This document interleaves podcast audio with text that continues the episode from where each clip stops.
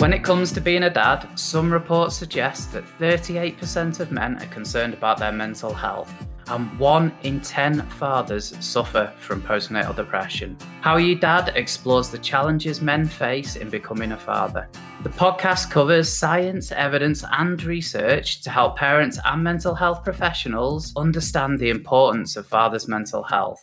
I'm Dan Rowe, a men's mental health advocate, and joining me is leading paternal mental health campaigner, founder of International Fathers Mental Health Day, and all round great guy, Mark Williams. Hi, Mark. Hi, Dan. So, why are we here? There's nothing like this out there discussing this important subject. So, in each episode, you'll hear from perinatal mental health experts, such as a birth trauma specialist, knew something was wrong.